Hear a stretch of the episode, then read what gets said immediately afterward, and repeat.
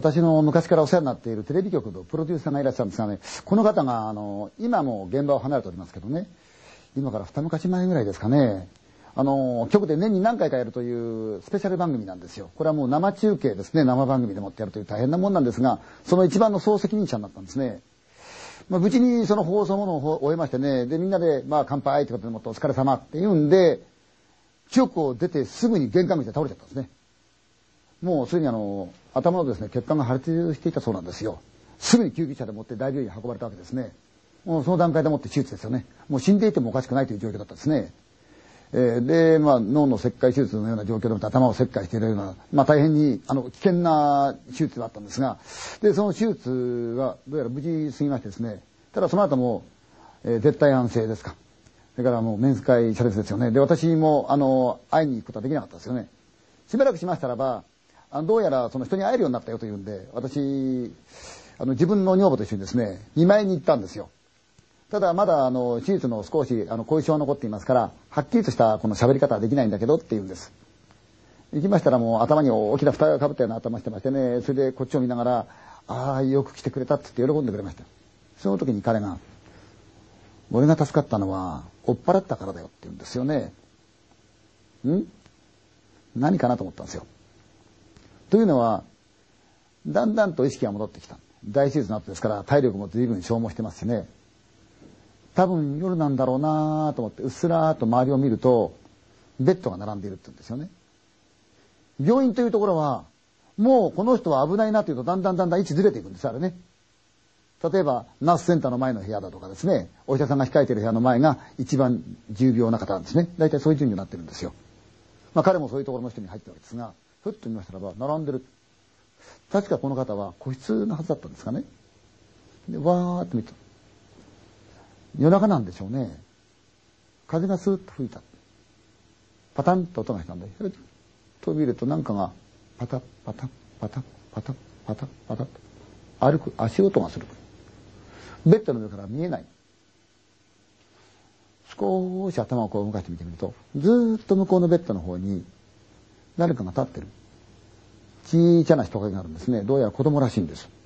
それがベッドに似ているその人間のところをじーっとこう見てるんだそうですよ。あの子一体何を見てるんだろうと思ったけれども自分も意識がふーっとしてますからそのまま寝てしまったんですね。次の日になりましたら病院で患者さんが一人亡くなったってことを聞いたんだそうですよ。自分も明日はそういう運命かという気持ちがありましたからあまり他人事ではなかったですよね。また夜中ふーっと目が開いたんですよね。まだ朦朧としてますから、ふーっとしていると、いーってドアが開いた。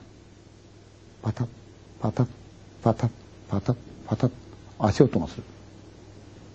うんと思って、そっちの方向へぐーっと頭ずらして見てみると、向こうのベッドのところに小さな人影があるんですね。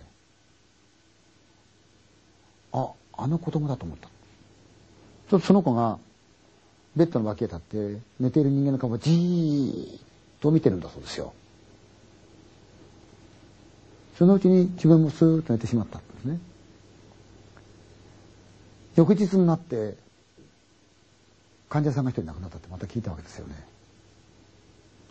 その時にふっと嫌な思いがした。もしかするとあの子供というのは我々を呼びに来ているんじゃないか。そして死の世界へ我々を連れ去っていくそういう子なんじゃないかなと思ったんですよ。体は自由が引かないし危険な状態にありましたから本人も無理はできませんよね。でも嫌だなぁと思った。また来るのかなぁと思っていた。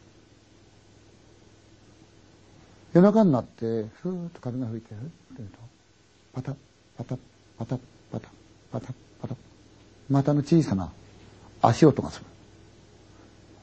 さすがに、うん、来たんだなと思いながら、ふーって横に見やった。そうすると、かなり近くのベッドのところに彼女が立っている。おかっぱ頭の少女なんですね。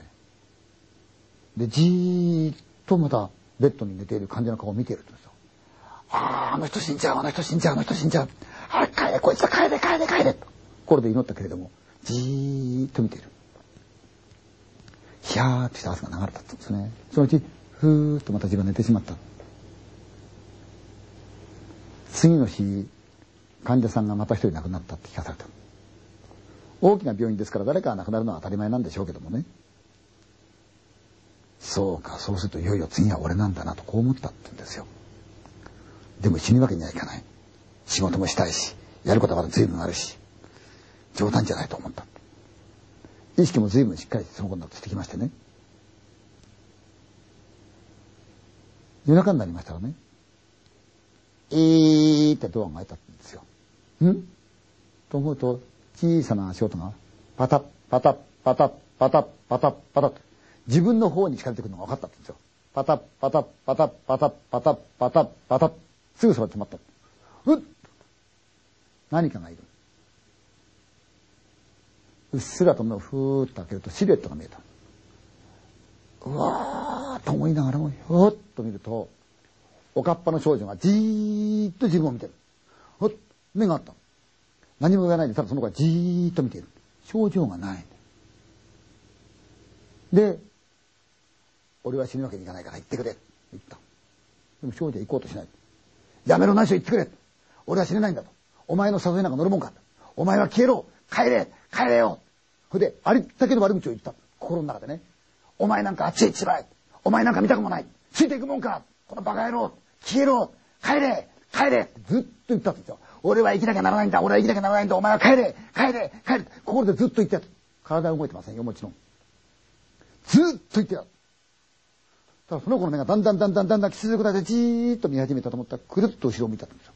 そして足元の上くるくるくるくるっと回ってたと思うと向こうの窓の上に向かってスタスタと歩き始めたんですよ。